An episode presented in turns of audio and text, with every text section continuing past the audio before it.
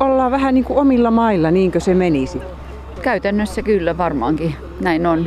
Minkälainen paikka? Miten kauas muisti yltää? Mitä tämä on ollut teille?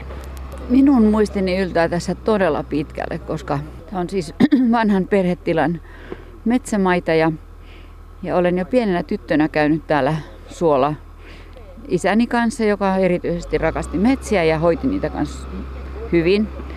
Ja muistan hyvinkin näitä suonäkymiä. Tässähän, tässä, tässä paikassa on juuri tämä metsäistä puolta, mutta sitten kun mennään tuonne Mustalajolle päin, niin siellä avautuu sitten laaja suo. Että kyllä tämä on ollut hyvin rakas paikka minulle. Onko lajisto miten tuttu? Siivekkäät tai muut? Kyllä joo. En tiedä, että millä mittarilla pitäisi arvioida, että kuinka paljon tuntee, mutta kyllähän tässä maalaistyttönä ja metsässä kasvaneena suurin piirtein, niin varmasti lajisto on varsinkin tuttua. Että sehän on sellainen suola tässä kaikessa, että tuntee puut ja kasvit ja sitten ottaa selvää, mitä ei satu tuntemaan. Tällä suolla nimenomaan on pesinyt tuota kalasääski vuosikausia. Ja sitten täällä toki tota on linnustoa, metsälinnustoa paljon ja hirviä, karhu, ihan siis kaikkea paikallista eläimistä runsain mitoin. Ja Mustalajoellahan jo Valamon munkit aikoinaan kävivät kalastamassa lahnoja tuhatseitsemänsataa-tuhatkuusisataaluvuillakin jopa, että täällä on pitkät perinteet. No nyt täällä kuuluu vähän toisenlaisia ääniä. Tuleeko tuo ääni teidän toiveestanne? Mistä lähti tämä ennallistamisen ajatus? Öö, ennallistamisen ajatus lähti itse asiassa öö, nyt hiilipörssin taholta. Ja tämä suohan on ollut siis tämmöisessä luonnontilassa aina yhdeksänkymmentäluvun alusta alkaen, jolloin minun tätini sen lunisti, lunasti itsellensä. Ja tuota, sen jälkeen tässä ei ole tapahtunut mitään metsänhoidollisia toimenpiteitä, vaan tämä on ollut semmoisena F S C-alueena. Ja tämä ääni, mikä nyt kuuluu, niin se kuulostaa lupaavalta kaivinkoneen möyrinältä tuossa, koska tarkoituksena on siis ennallistaa tämä alue edelleenkin suoksi. Nythän tässä kasvaa metsää ja, ja näillä toimenpiteillä yritetään saada sitä veden pintaa sitten nostettua tuolla suoalueella niin, että se palautuisi takaisin ennalleen. Eli aikamoinen määrä ojia laitetaan nyt umpeen? Joo, aikamoinen määrä ojia tässä kyllä on ja tämä on luultavasti silloin aikoinaan tehty ihan klassisen suojituksen perusteita noudattaen, eli niin, että tämmöisen hiekkaperäisen metsän laita, niin tämä on sitten ojitettu sillä tavalla, että myöskin metsä tässä on alkanut kasvaa. Ja tuota, pikkuhiljaa se sitten muuttuu eri, eri lailla eri tapaiseksi, kun luonto ottaa omansa takaisin. Tämä on yhteismetsä, teidän ja lastenne metsä. Minkälaiset on perhepiirissä tunnot tämän ennallistamisen suhteen? No me olemme kyllä kaikki hyvin iloisia ja helpottuneita, että tämmöinen tapahtuu. Ja nimenomaan sitten Risto Sulkavan ja Janne Raasinan, varsinkin heidän kanssa ollaan oltu tekemisissä, ja E L Y-keskuksen asiantuntijat, niin heidän taholtaan on esitetty niin, niin hyviä perusteita ja niin jotenkin luontolähtöisesti, että tämä kyllä meitä ilahduttaa todella paljon. Ja sitten, mikä on tärkeää, niin nykynuorison ja kenen tahansa nykyihmisen tuntema ilmastoahdistus on myöskin sellainen, johon tällä konkreettisella toimenpiteellä voidaan hiukan liennyttävästi vaikuttaa. Että ainakin pyritään tekemään nyt oma osaamme tällä, tässä asiassa.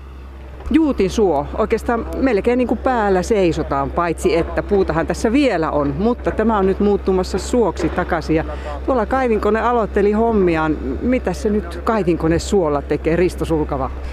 No niin, tässä aloitetaan tosiaan Juutinsuon laajaa ennallistamista tässä hiilipörssi rahoittamana ja vesiensuojelurahaa lisäksi E L Yltä. Ja tämä laitaoja nyt on, on semmoinen, josta vesi pitäisi tulla tuolta kankaalta äh, suolle. Ja nyt se menee kankaan laitaa pitkin suon ohi.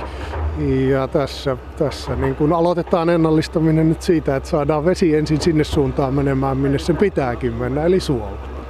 Tämä on hyvin iso suoalue ja sen lisäksi tämä on aikamoinen pohjavesialue, eli hyvin arvokkaan kohteen äärellä ollaan.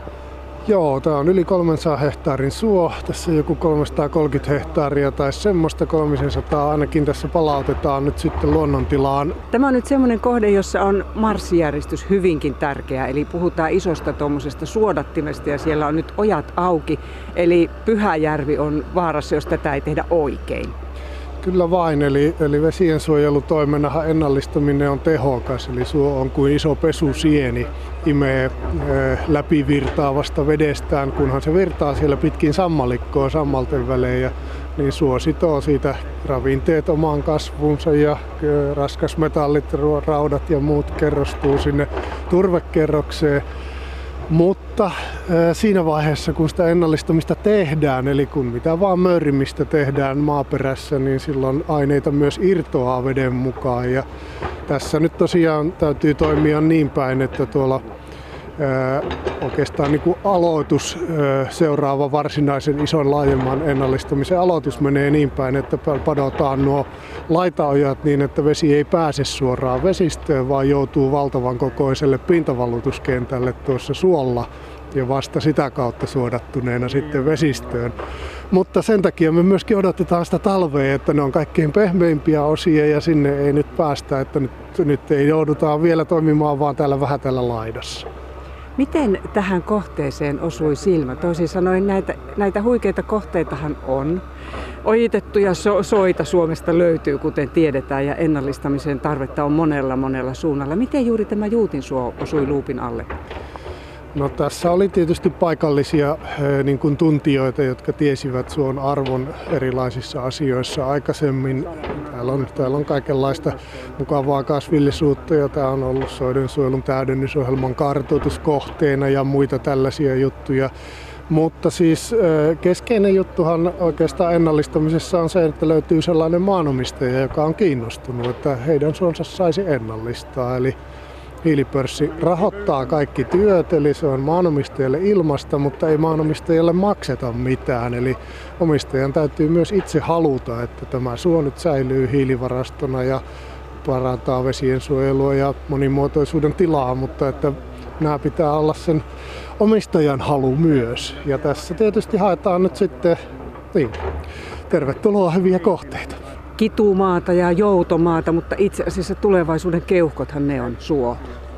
Niin, nuo nimitykset on tosiaan ihan, ihan vääriä, eli kyllä suo on, suo on äärimmäisen tärkeä vesien, vesien niin kuin tasapainon säilyttäjänä vesien suojelussa ja, ja suolajistolle, suoluonnolle, Suomen yhdelle alkuperäisimmälle ympäristötyypille hirmuisen tärkeä, tärkeä juttu. Ja kyllä suolla voisi olla Suomelle ihan tämmöistä kansainvälistä matkailullistakin merkitystä, että ilmastonsuojelumerkitys vasta tässä on niin kuin pikkuhiljaa hahmottunut ja nyt, nyt tiedetään, että eihän sitä turvevarastoa voi myöskään ilmaan päästää, että se on sitten kuolemaksi, jos niin kävisi. Mitä ajattelet tästä ihmisen aikasyynistä, aikaluupista, että ei kovin montaa vuosikymmentä, kun soita ojitettiin vimmaisesti ja nyt niitä ojia sitten tumpataan umpeen. Eli tämmöinen se on tämä ihmisen ajattelun yltäminen.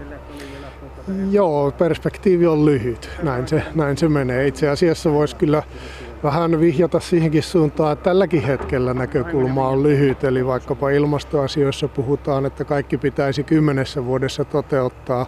Kyllä soita pitää ennallistaa satojen vuosien perspektiivillä. Kun satoja vuosia on hiiltä ilmaan lisätty, niin kyllä sitä satoja vuosia sieltä on myös poistettava. Ei se, ei se tässä niin kuin kymmenessä vuodessa miksikään muutu. Mutta tota, näin se menee. Meillä on esimerkiksi, ei nyt tässä kohteella, mutta eräällä toisella kohteella on konemies, joka on itse kaksikymmentä vuotta kaivannut ojia ja nyt sanoo, että hän ajatteli tässä ennen eläkkeelle jääntiään panna yhtä paljon ojia umpeen kuin aikanaan on kaivannut, että saisi niin kuin plus miinus nolla tuloksi. No, hiilipörssistä. Nyt jos joku ei ole kuullut ollenkaan, että mikä se hiilipörssi on, niin miten se liittyy Luonnonsuojeluliittoon, entäs koneeseen? Hiilipörssi on Suomen Luonnonsuojeluliiton tämmöinen ennallistamispalvelu, johon siis yksityiset ihmiset lahjoittaa rahaa vähentääkseen ilmakehän hiilipitoisuutta tai estääkseen ainakin sitä lisääntymästä. Ja sillä sitten tehdään sillä rahalla soiden ennallistamista eli sitä hiilivarastojen säilyttämistä. Ja Koneensäätiö oli tässä alkurahoittajana sillä lailla, että hanke saatiin liikkeelle ja koottiin tämä tavallaan tietotaitoa siihen ja, ja, ja tausta, taustarakenteita, mm, mutta että nyt tämä pyörii sillä lailla omana ö, omallaan, tavallaan osanaan toimintaa, että saadaan edistettyä näitä kolmea positiivista asiaa, ilmastonsuojelua, vesien suojelua ja monimuotoisuutta. Metsiä suojellaan tällä hetkellä kiihtyvään tahtiin, soiden suojeluun halutaan osallistua, eli yksityiset ihmiset ovat havahtuneet. Ja kun ilmastoahdistus kasvaa, niin jotain on tehtävä. Hiilipörssi on yksi paikka, missä voi pelata ja vieläpä riskittä. Joo, tämä on siis sikäli varmaa, niin kuin tuo nimi on vähän vitsi se pörssi siinä, eli, eli hiilipörssissähän luvataan, että rahat upotetaan suohon, niitä ei saa koskaan takaisin ja näin todella tehdään. Sinne ne menee parhaillaan tuolla taustalla, kun ne mättää ö, ojaan täytettä.